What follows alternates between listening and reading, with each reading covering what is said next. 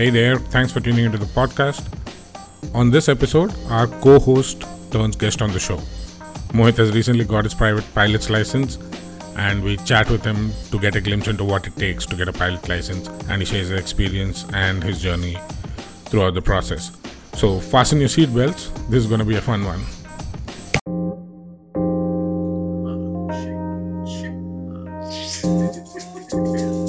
Hi, this is Karan, Hi, this is Mohit. Hey, this is Aditya. and welcome to the Boiled Egg Podcast.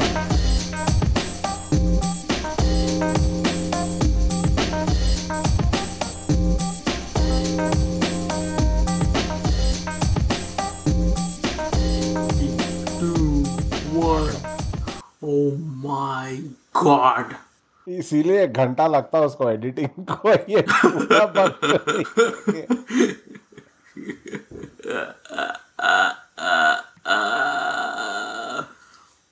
Hey guys, and welcome to the Boiled Egg Podcast. So Mohit got his uh, pilot's license a couple of weeks back, Woohoo! Woohoo! Ooh. and there've been a lot of people asking how they could go about it, how the ex- whole experience was. So we just thought we'll do a, an episode focusing on that. Mohit can share his experience, and we all can learn how we could get a pilot's license. So welcome to the podcast, Mohit. Thank you. I am very honored and I'm very humbled to be joining this uh, bread omelette podcast. oh, sorry. Is it bread omelette? No, it is boiled egg. It's Boiled Eggs. We are healthy. Boiled egg podcast. Very amazing. Very fantastic. Very nice. Thank you. So, from what I know, this has been a lifelong obsession of yours to get a pilot's license, and uh, you finally achieved it. So, tell us, how do you feel, Mohit? I feel elated, very fantastic over the world on cloud nine. Literally, now I can be on cloud nine. Can go to cloud. I can go to cloud nine. But yeah, I mean, as most of you guys know, because you're friends from like from a very long time ago, I've always wanted to become a pilot because of random circumstances. Like, a, I wanted to join the air force, but I just wasn't good at passing tests. One, We all know. so so uh, trying to get in through like national defense academy and uh, other sources was like definitely a no-go because i just was bad at passing tests. So that's number one. Number two i gave myself like a pity reason saying that i have glasses so i can't become a pilot. So like ah it's not gonna happen anyway. The air force is not gonna take me in so for people who are listening if anyone has glasses and want to join the air force even if you get lasik done you cannot join the air force. Uh, you need to have natural 6x6 vision. So yeah that was out of the window as well for me. So for one day i just sat in the bedroom and cried. I was like you know that scene from yeah but you know you know that scene from queen where uh, what's her name? Kangana Ranaut sits and she's like, "Main lit gaye, main barbaad ho gayi." So that was me. because one of my uh, Air Force uncles like came and spoke to my dad saying, "Yo, you should tell this kid it's not gonna happen." so yeah, that, reality. Yeah, so that's when it hit me, and my dad was like, "Listen, it's not gonna happen." That's it. I cried for just one day. Next day, I was like, "Yay! I don't have to give an exam."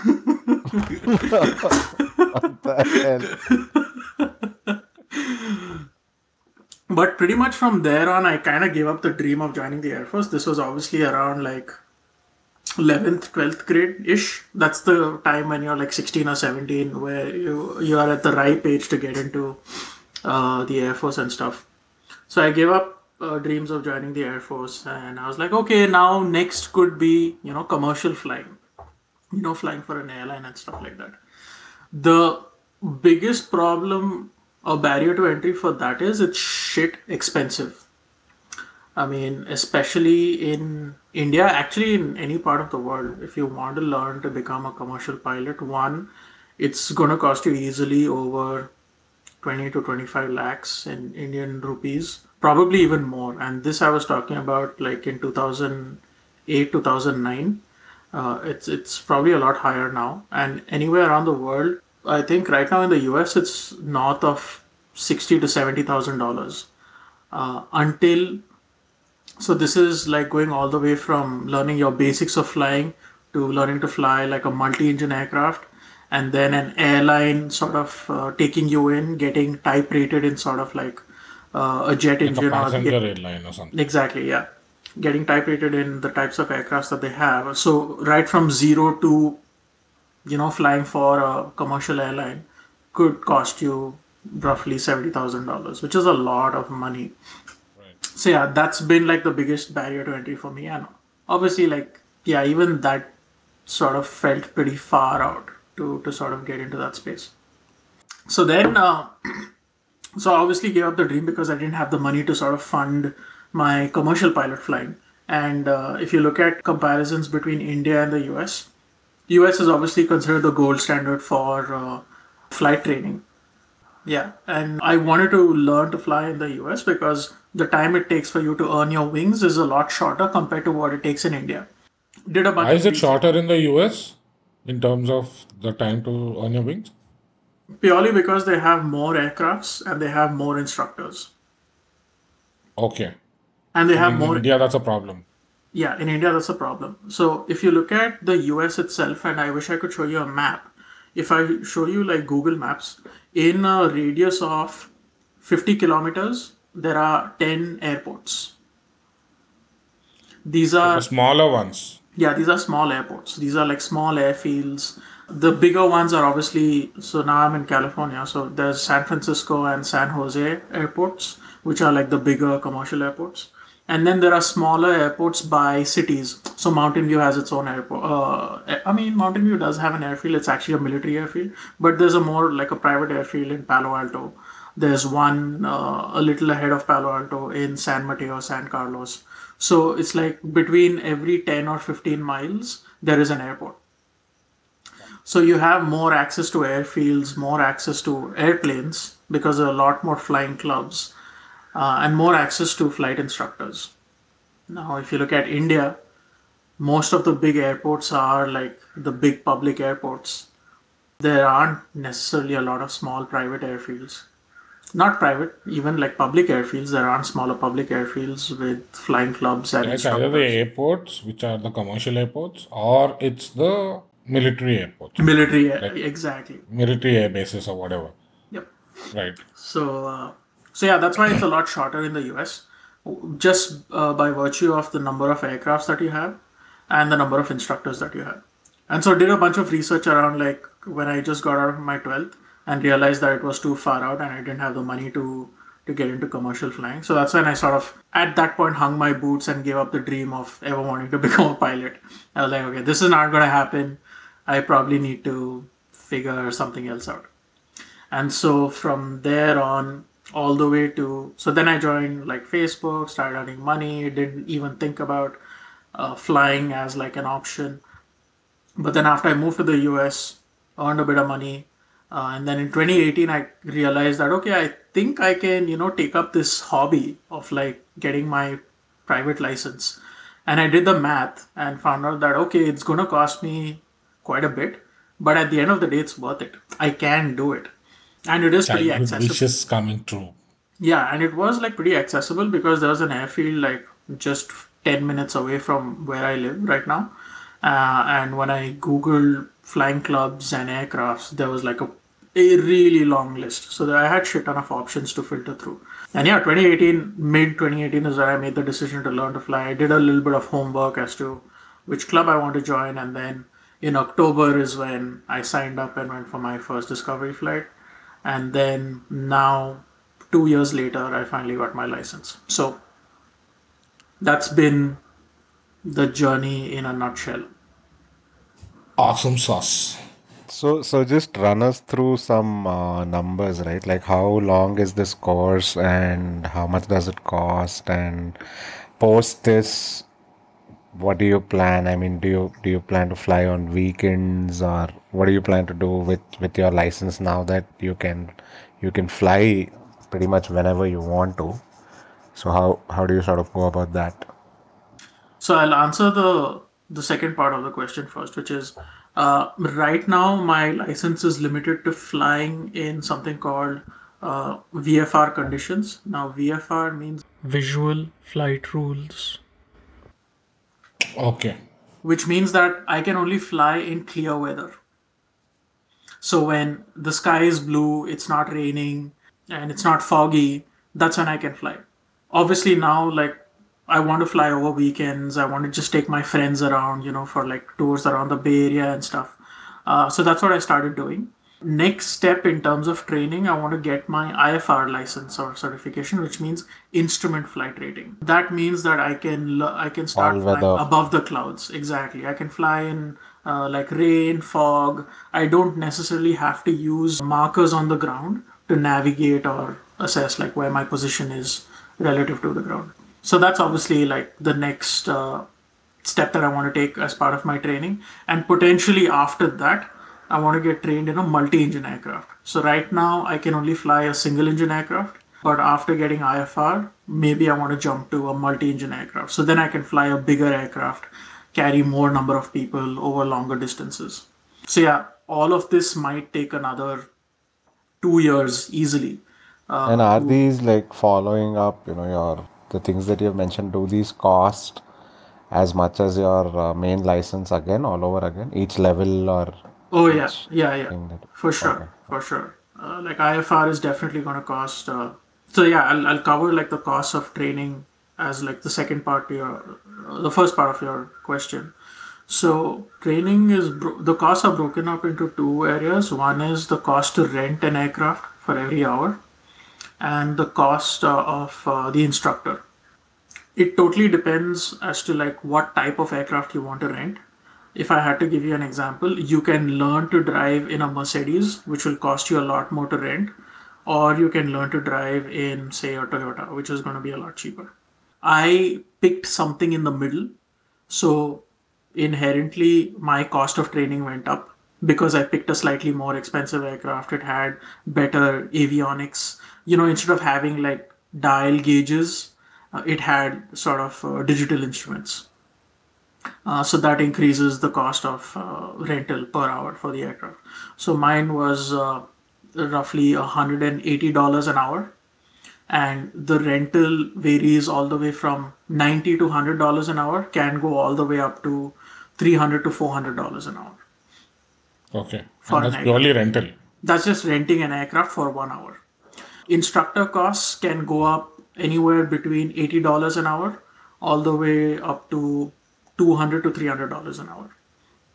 So my instructor uh, I, I paid 100 dollars an hour.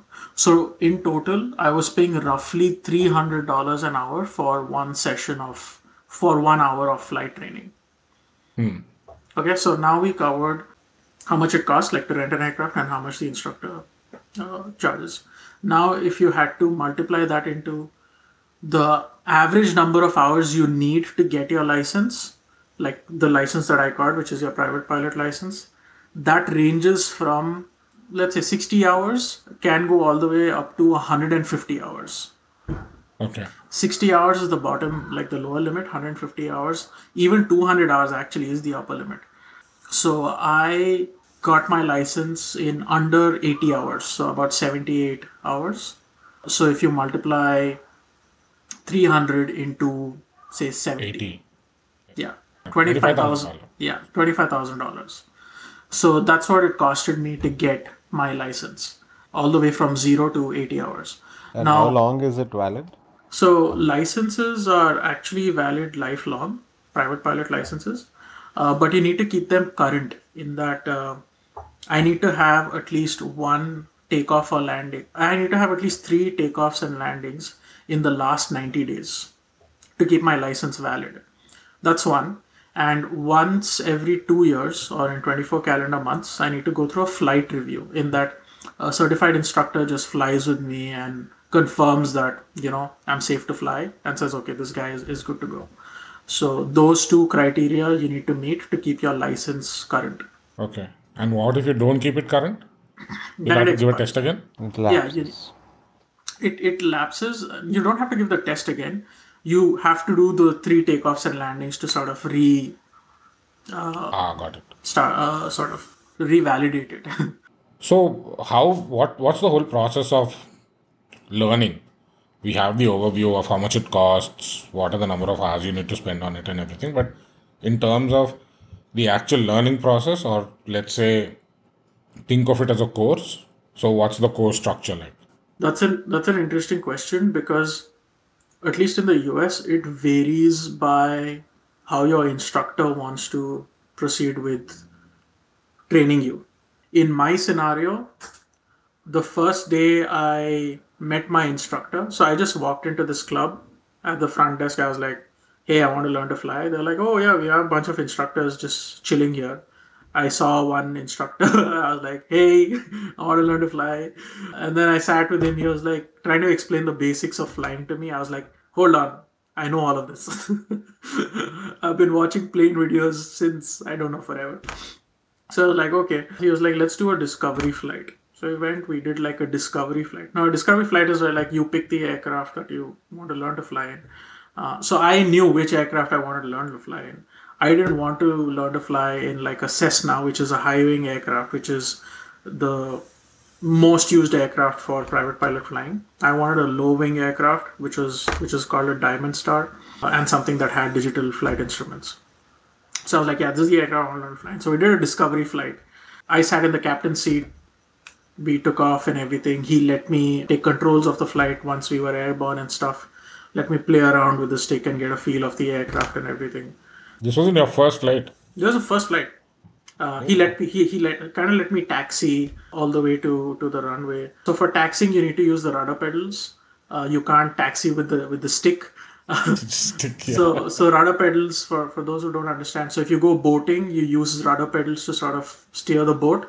It's the same concept in an aircraft as well on the ground. And I was going way off.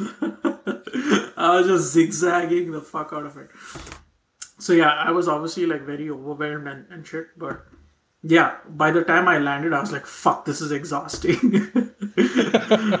uh, But isn't so it scary that you did that like on your first test exploratory flight? Like, is that even allowed? yeah i mean it's allowed in the sense that you have an instructor sitting next to you to take o- take control at any point in time right it's not like uh, you, you get to do it by yourself so at points that i was obviously like crossing the boundaries of safety that's when the instructor steps in and you know takes control. The first thing that they teach you before you even start the aircraft is positive exchange of controls. So when the instructor says my aircraft, that's when I need to let go of all the controls and say your aircraft, and vice versa. When he gives the controls to me and says your aircraft, I need to say my aircraft so that he lets go of the controls and I have full controls. So that expectation is set in the beginning. So right from the start, uh, some so instructors prefer like doing two things. One, they do groundwork, or they expect the student to do groundwork, or they do it together, and then they get into the aircraft with my instructor, we didn't do any groundwork. Right from day one. So after I What did is the dis- groundwork? so groundwork is going through the basic fundamentals of like flight for that airwork session, which is today. Okay, today is day two of flight training.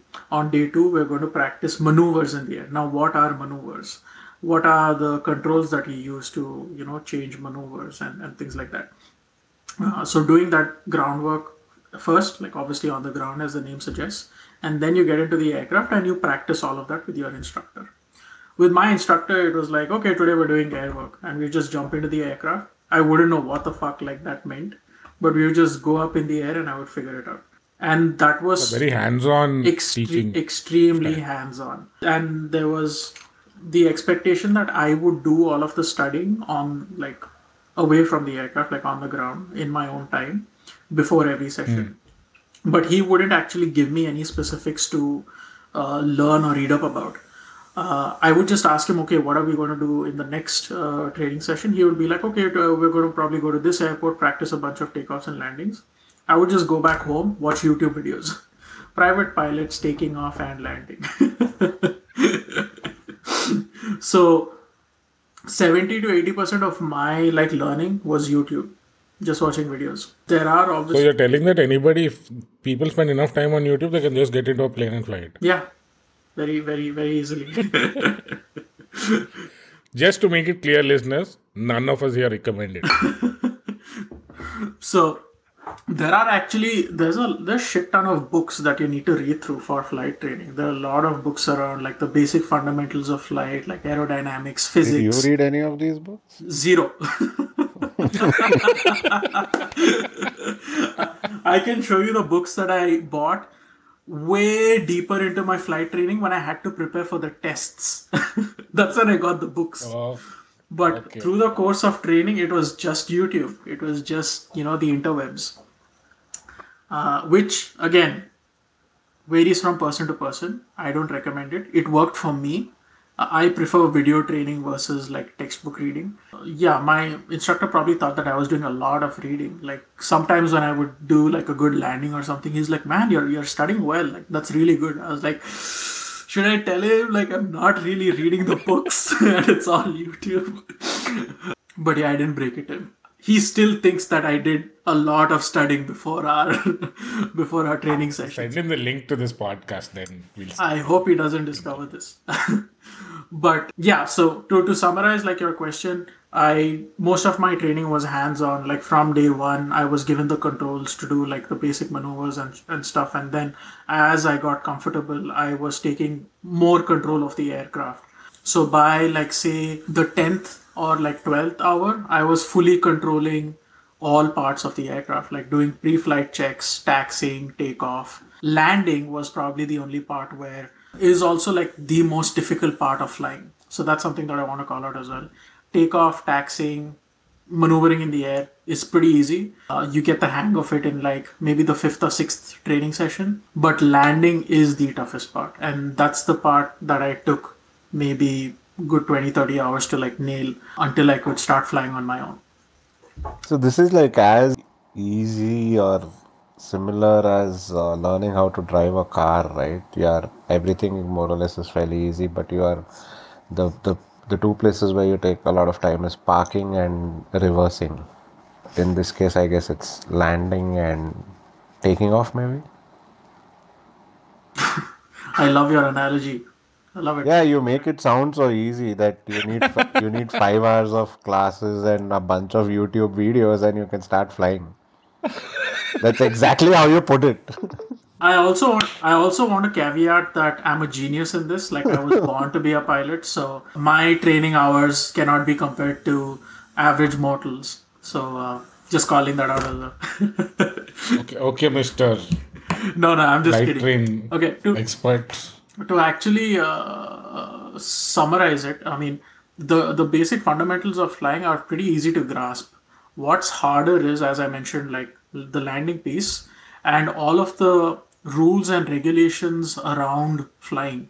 So some of the those things are just like airspaces and uh, studying aviation maps. That's one. Uh, navigation, which is obviously connected to maps. Like how do you navigate?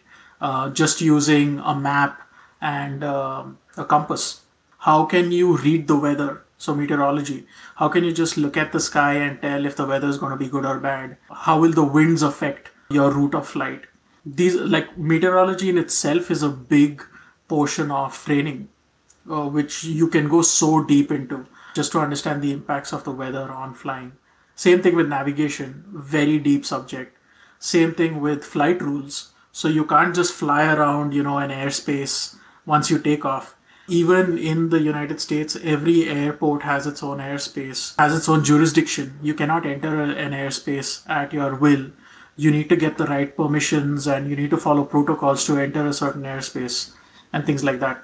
So those are like the additional foundational pieces that you need to get a strong grasp on to be able to fly with more confidence. So that is independent of like, you know, just understanding how to turn an aircraft from left to right or being able to take off or land.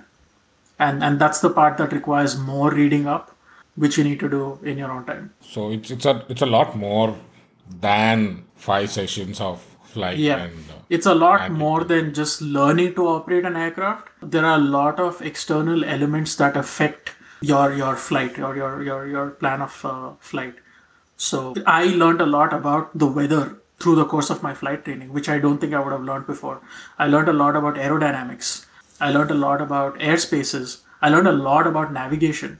So the whatever you learn about navigation through learning to fly, you can apply it in your day-to-day lives. Like if you don't have Google Maps, can you navigate by just using a simple map and a compass? Those are things that you can actually apply in, in you know normal day-to-day life. So that was eye-opening for me, apart from you know just wanting to take a plane up in the air. Nice. So let's speak a little about navigation. How different is it to navigate? How much more complex, or how can you compare navigating, let's say, on a road trip to flying a plane? Great question. I can give you three uh, factors that impact road navigation and aviation navigation. The first one is in aviation we use a compass. Now a compass follows like is, is obviously follows like the the magnetic uh, fields of the earth. Now if you if you may be aware that the magnetic poles of the earth change very often. Yeah. So there is true north, which is the true north pole that's marked on top of like a map. And there's a magnetic north, which is actually different from the true north and it keeps uh, moving and shifting.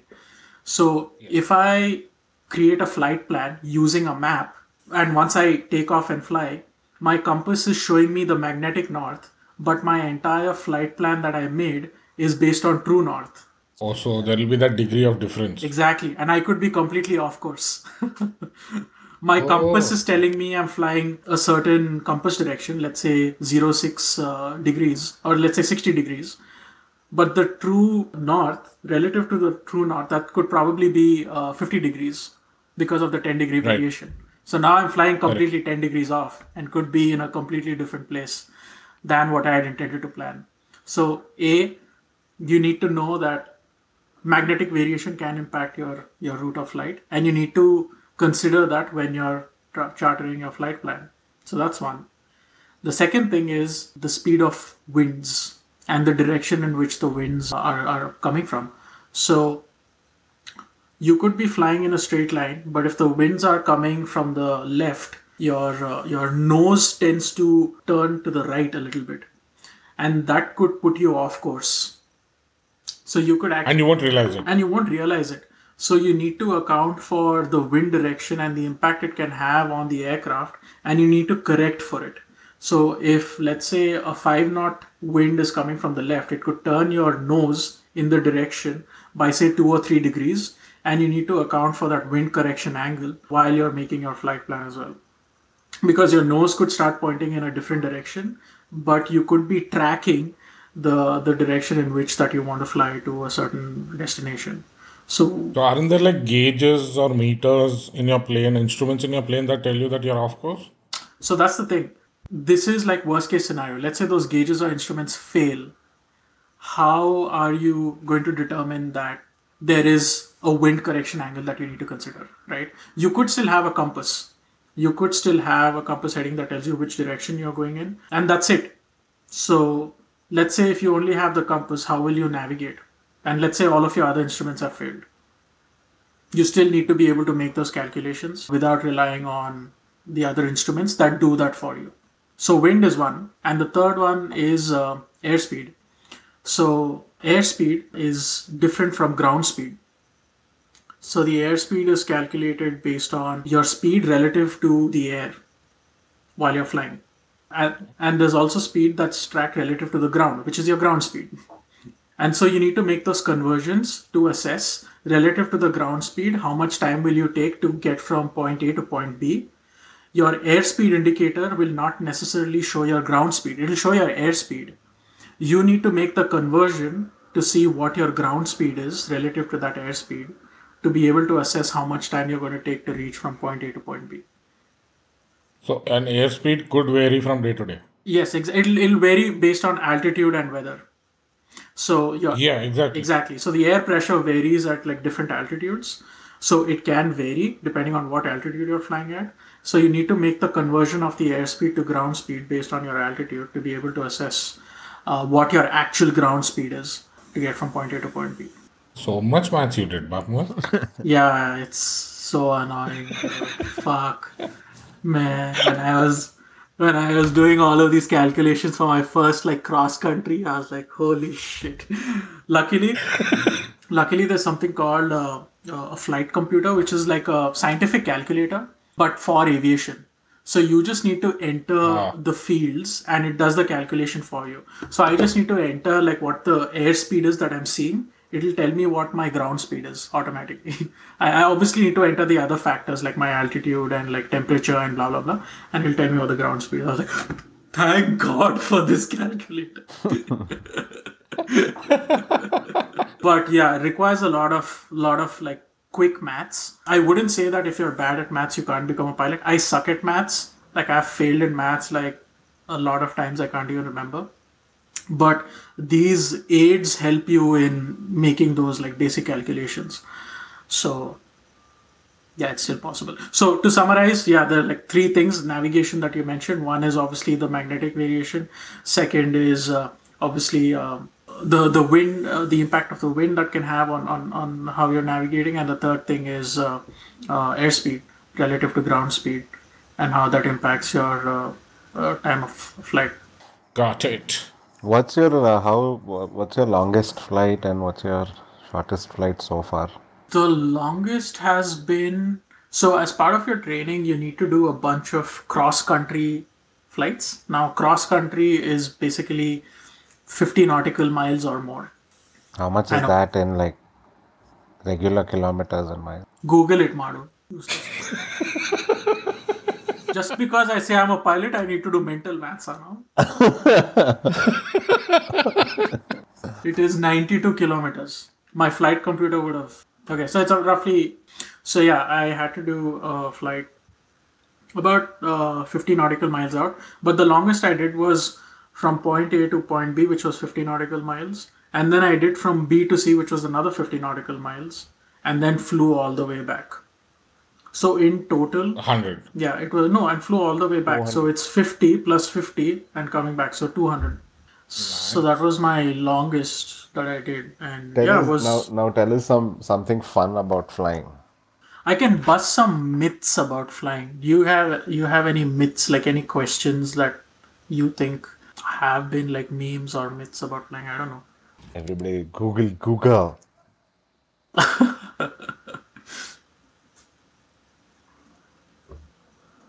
So, okay, so it's not a myth, but uh, how do you like the altitude obviously takes a toll on your body. So, how is your physical? How does flying affect you physically, especially when uh, it's obviously not thing like getting into the car and going on a uh, leisurely drive. There are 101 factors that you need to consider and you need to be aware of at every given point of time. So, even though I wouldn't call it stressful, there is a certain amount of tension Yeah. that's there. On top of that, how it affects you physically in terms of different altitudes, different weather conditions, your body acclimatizing to it, and all of that. Or is that bit, the physical uh, stress bit, completely taken away because of your pressurized cabins and all of that? Okay, so I'll answer that in two parts. So one, the license that I have, which is VFR only, uh, you end up flying below the clouds.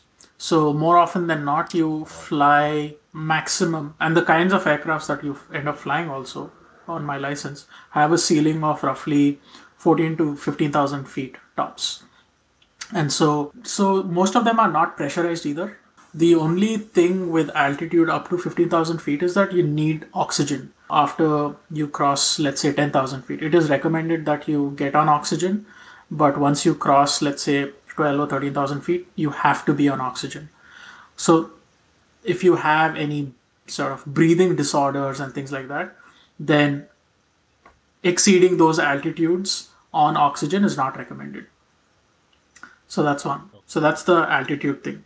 Pressurized cabins, as I said again, like they don't have uh, an impact per se unless you're crossing the threshold of 15,000 feet and above.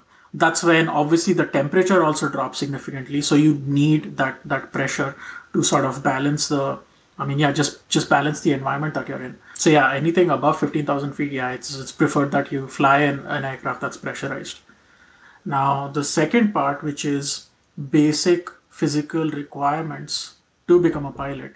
Ideally you should not have any big disabilities or diseases that could affect your decision making abilities or your uh, physical abilities of maneuvering uh, the aircraft.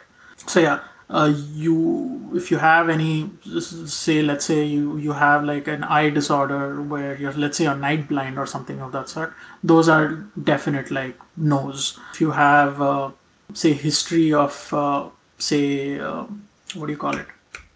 Strokes, that's pretty dangerous. What if you get a stroke while you're flying? So so so things like that. Anything that can impact your ability to make a decision or maneuver the aircraft is a definite no no from a, a medical standpoint.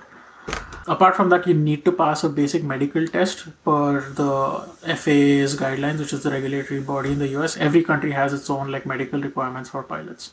So yeah I had to go through a basic medical test they check your blood pressure check for any diseases blah blah blah they do an eye test and yeah if you pass all of that you're good to go and if I had to address the point of So, stress, every time I fly, it's super stressful. At least like the first 40 to 50 hours of my training, after one hour of flight training, I would be exhausted. Like, exhausted to the point that I, I actually had to like get a cup of coffee or some juice to get the energy to drive back home. This is not physical exertion, this is mental exertion. Because every time you fly there are additional factors that you need to start monitoring that you're being tested on that your instructor is keeping an eye out for. So you want to give your best. And so that takes a big big mental toll. So trying to stay calm doing your groundwork being very well prepared of what to expect eating like i've noticed that not eating before a training session man like 30 minutes into the flight fuck i would have zero energy because your brain doesn't have any any like energy or any food to sort of convert to fuel. So yeah, making sure that I was like uh, on a full stomach uh, and things like that is, is something that I started to do. But yeah, overall training from person to person it varies. For me personally, it was super stressful. But here's the thing, right? Like I went through all of this for to, to learn to fly, and the question I keep asking myself is, if one has to you know spend at least 70 to 80 hours learning how to fly get certified go through flight training learn about weather navigation meteorology blah blah blah how on earth are we going to make flying cars a possibility? How are 8 billion people on earth going to become pilots? Unless you're going to fully rely on ai and say a computer is going to take care of all of this I think but in what the event gonna- that's I think that's what they are hoping it to be, right? It has to be complete Yeah, autonomous. Exactly, but you're never preparing humans for like fail failure states. Like let's say the AI malfunctions. Yeah, that's like horrible failure states. But yeah, that was a random sidetrack, but something to think about. so okay. Uh, so you so to get your license, you did about eighty hours of flying, right? How many of that were you flying solo, and how many of that, how much of that time was an instructor accompanying you? Great question. So minimum requirement to give the private pilot's test to fly solo is 10 hours.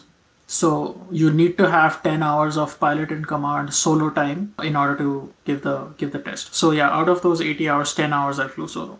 Remaining hours were either instructions or I was being tested. So through the course of my 80 hours, I had like two or three tests where another instructor would take me out and evaluate me. So it was just based on your flying, how good you could Yeah. gauge everything, how you could take all the external. yeah the, the first milestone or like big milestone for any private pilot is going solo everyone works towards going solo as their like first milestone so before going solo you are another instructor sort of evaluates you on all of the requirements to fly the aircraft on your own.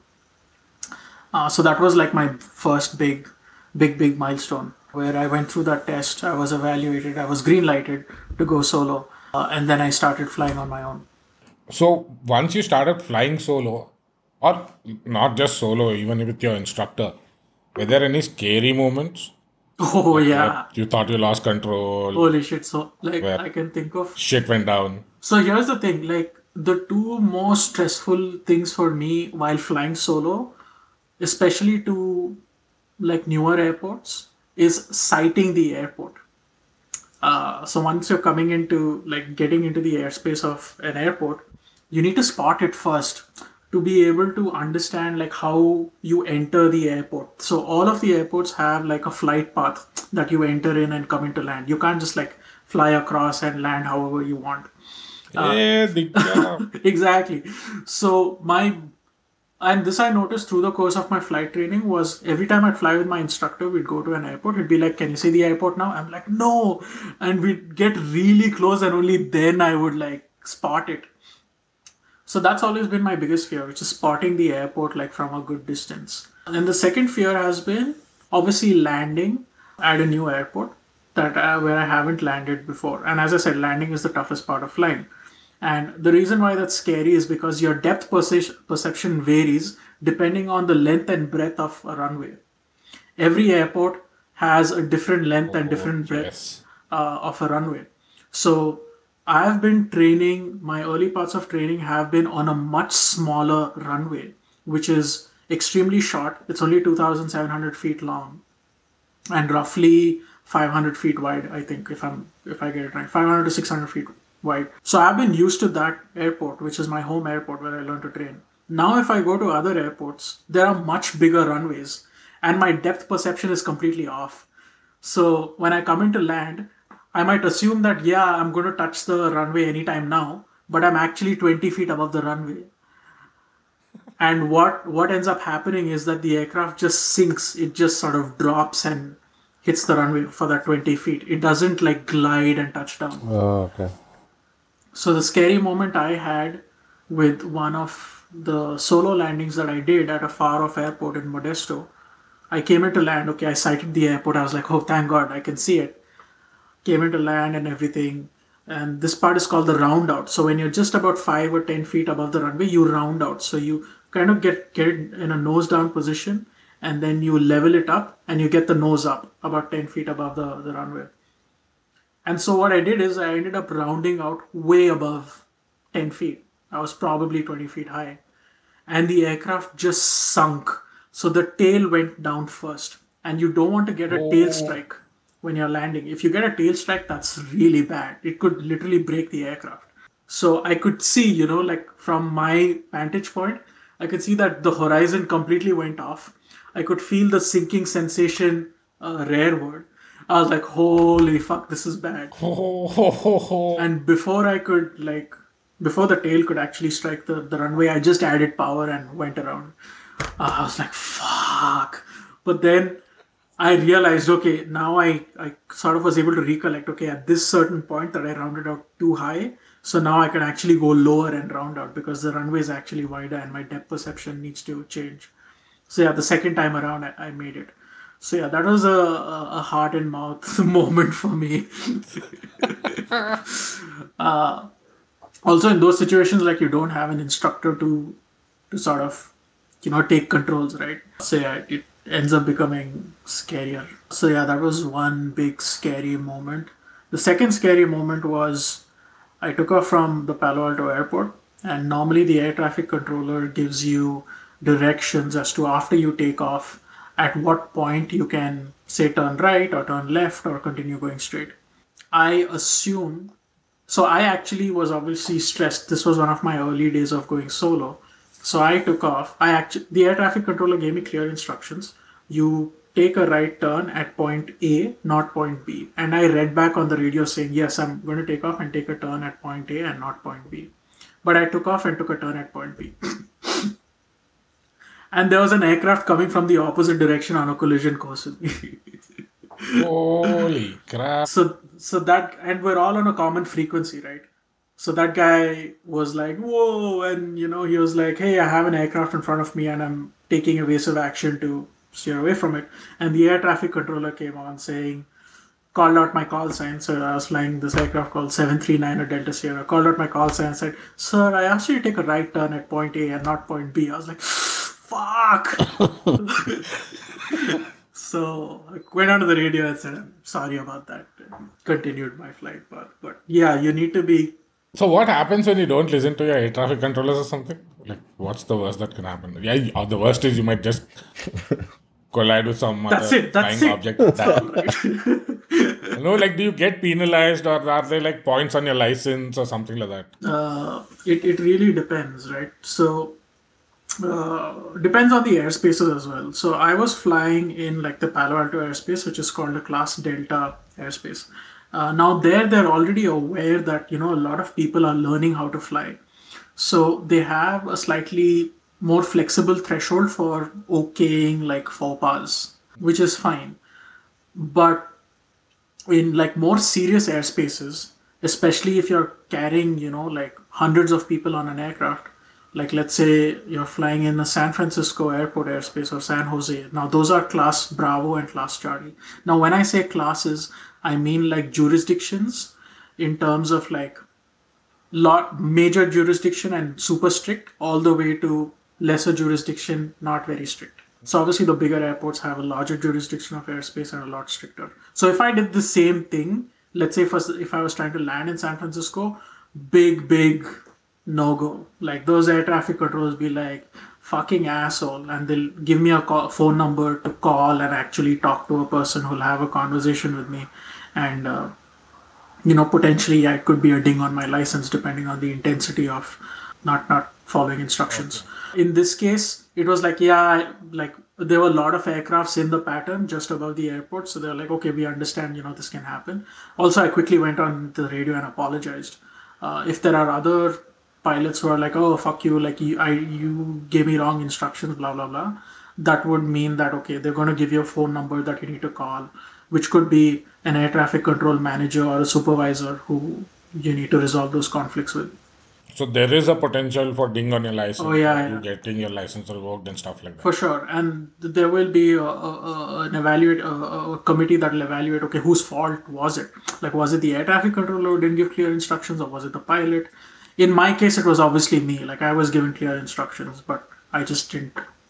I wasn't uh, aware to to follow it yeah it's actually fun to hear like radio communication sometimes where you can tell okay okay this guy is a student uh, this guy is a pro you can quickly pick them up in just radio chatter so now you were talking about different airspaces different jurisdictions and all of that right so from what i know i understand that it's not as simple as just picking an airplane and flying wherever you want to you have to share where you're going, how far you're going, what's the route you're taking, and all of that, just to make, at least with the traffic control, I'm assuming, yep. so that they understand what are the permutations, combinations around your flight path. Whether it's clear, it's not, there could be someone else, whatever it is. So, how does that work when you're getting out of an airspace and getting into another airspace? How does the, what do you say, I'd say even a handoff between that air traffic control tower and the next air traffic control tower happen? Or does that happen or is it automate, automated or what?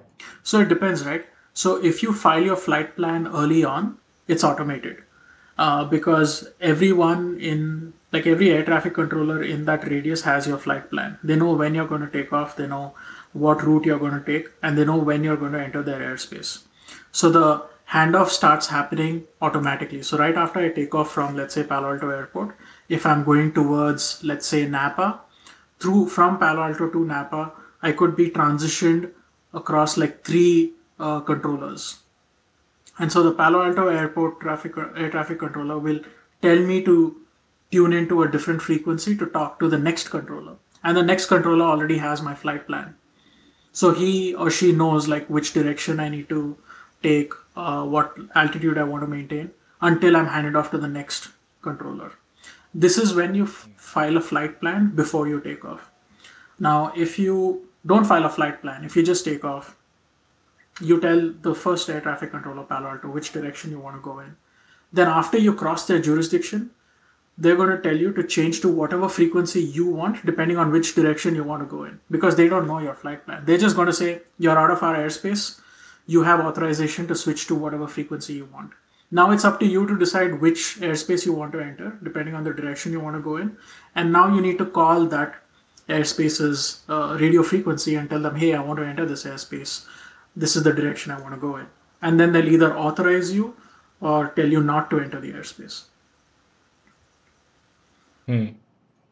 if they if they say don't enter the airspace, then you can't. then you can't. Then you need to fly around their airspace and potentially get permission from uh, another controlling body in a different jurisdiction.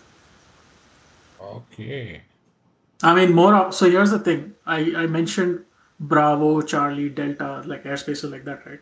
So it's actually in that order. So there's Alpha, A class A, class Bravo, Charlie, and Delta, and then there's uh, Golf, and then there's Echo, or Echo and Golf.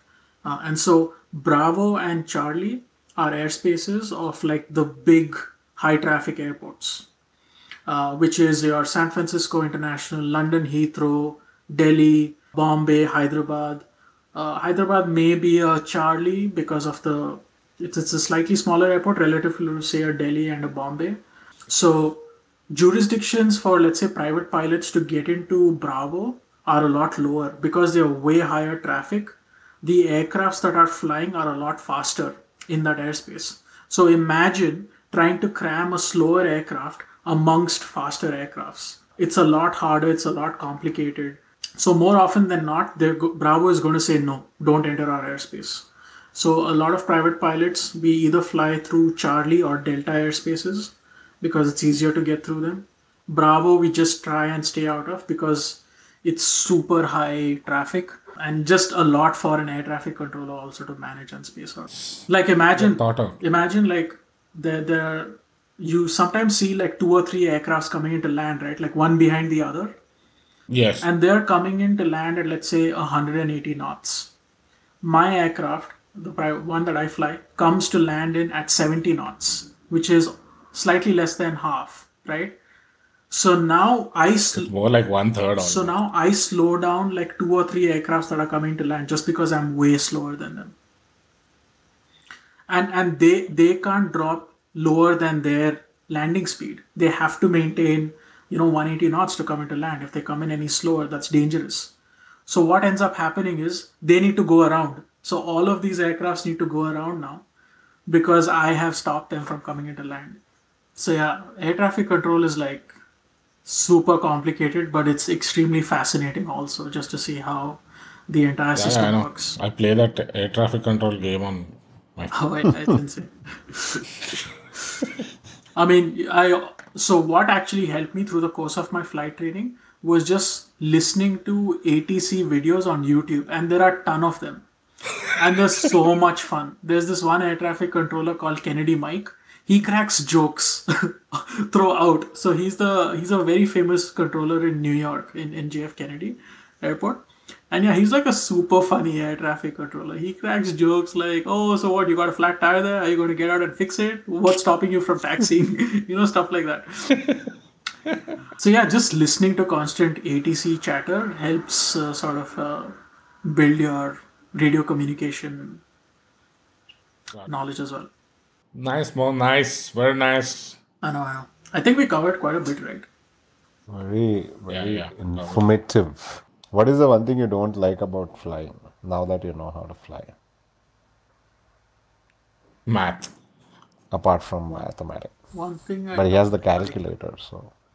So one thing I don't like about flying is actually limited to my aircraft. Like I want to fly a faster, more comfortable, more maneuverable, maneuverable aircraft.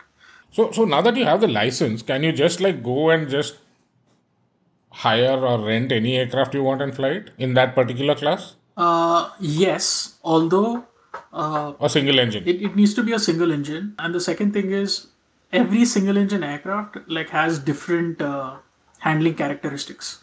So the least I should do is I need to fly at least once or twice with an instructor who helps me get used to the handling characteristics of that aircraft. So they basically say, okay, if you're shifting from let's say driving a, a hatchback to driving an SUV, there are pretty big change uh, handling characteristics that change there. So I fly, I tra- drive the SUV with an instructor for like let's say one or two instances, and then he or she will be like, okay, this person's good to go, and then I can go out and rent that aircraft.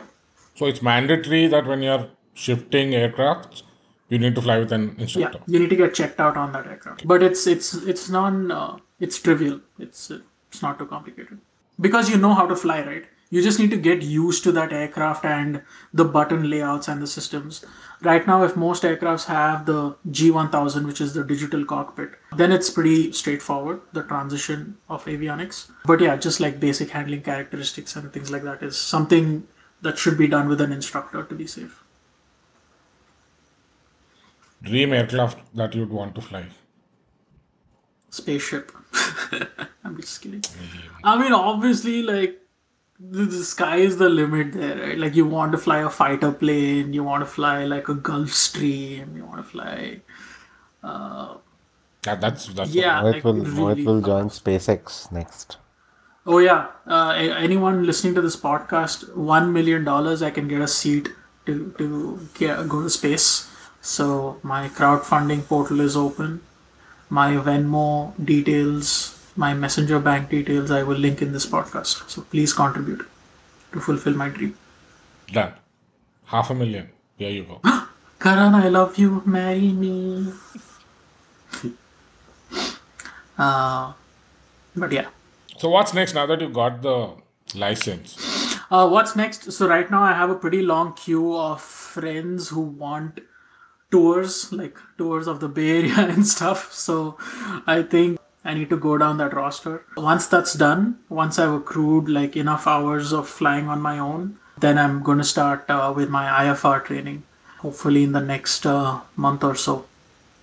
So That's the instrument rating. that's the instrument rating. So that's going to be interesting on its own because a lot of that training happens under the hood or in bad weather. When I say under the hood, that means that you actually wear a hood through which you can only see the instruments and you can't see anything outside. Uh, so you're forced to fly just using instruments. Oh, wow. Well, that's going to be interesting. Yeah. I actually found that to be easier because there are lesser things distracting you. There are fewer things that you need to keep an eye on. so I'm actually looking forward to it. But how do you take off and land, man, without taking a look So takeoff and landing. So normally IFR training is done in pairs. So two two students train in the same aircraft. When one student is under the hood, the other student is the lookout to keep an eye out and make sure that you know you're you're flying safely. Um, the takeoff and landing is not done under the under the hood. You do the takeoff and landing obviously with visual references. But once you take off, let's say you reach about 500 feet and stuff, that's when you put the hood on and start your IFR. But yeah, as a kid, I had this goal of uh, starting a company that connects India and then the world by land, air, and sea. So um, I wanted to first start like an interstate bus service, like a really luxurious, like an awesome experience, and then from there transition to hovercrafts, which are amphibious vehicles. So you can actually get all the way up onto the shore, you know, take people in, and you know, uh, take the water routes to go from point A to point B, and then move to airplanes or aircrafts and start an airline. So you build sort of this entire transportation ecosystem for people to move from point A to point B. Back then, the concept of hyperloop didn't exist, but maybe now in the ground transportation piece, hyperloop could also be one of those cool uh, things to think about. I mean, if you think about Tesla, Tesla is kind of almost there with SpaceX travel, with uh, travel on the ground, like full electric cars, like fully autonomous cars, and Hyperloop. They just don't have like the the waterways figured out yet. Until they come up with sort of a fully electric boat that's autonomous and stuff, that'll be pretty cool.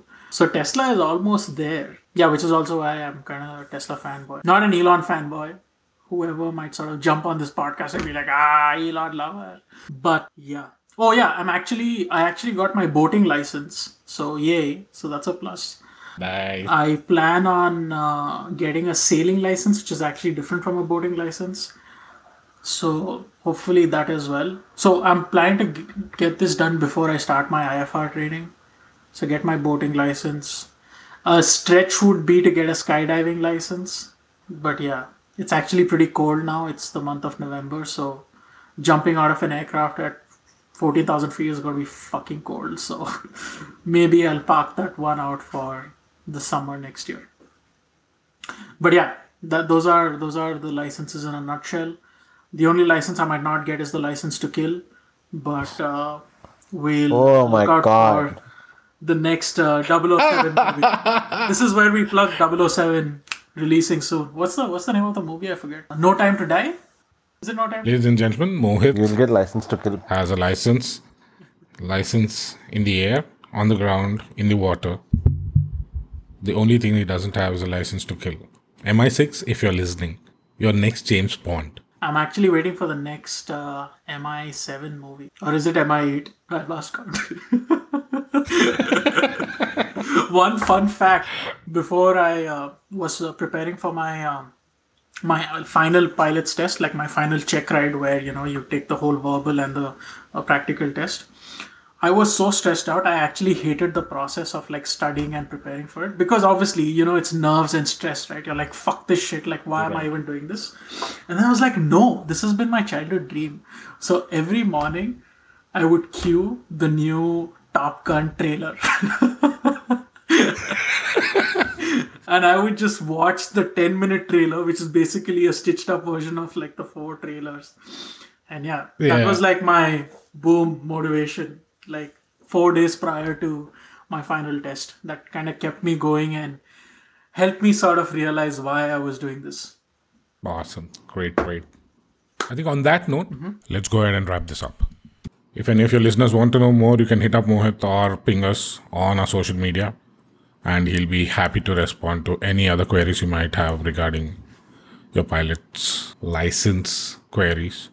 Of course. And last uh, Mo- uh, mo- piece of uh, last suggestion I would give anyone who's listening to this is if you had any childhood dreams of like doing things that you thought were super cool at the age of 10, go ahead and do it. Live your childhood dreams. Yes. Definitely go ahead and do it. What a wow, what a wow. Turning dreams to reality, Mohit Raj Tolasati. All right. Thanks a lot for tuning into this episode. Catch you next time. Bye. Bye.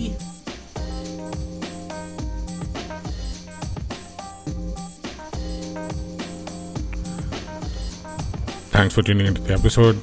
Hope you liked it and had as much fun as we did recording this. As always, uh, look forward to your comments on social media.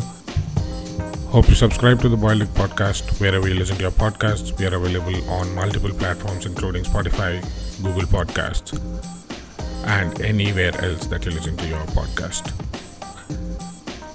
Our episode artwork is by the talented Renu at Ray underscore NGK on Instagram. Thanks for listening. We'll catch you in the next one. Take care.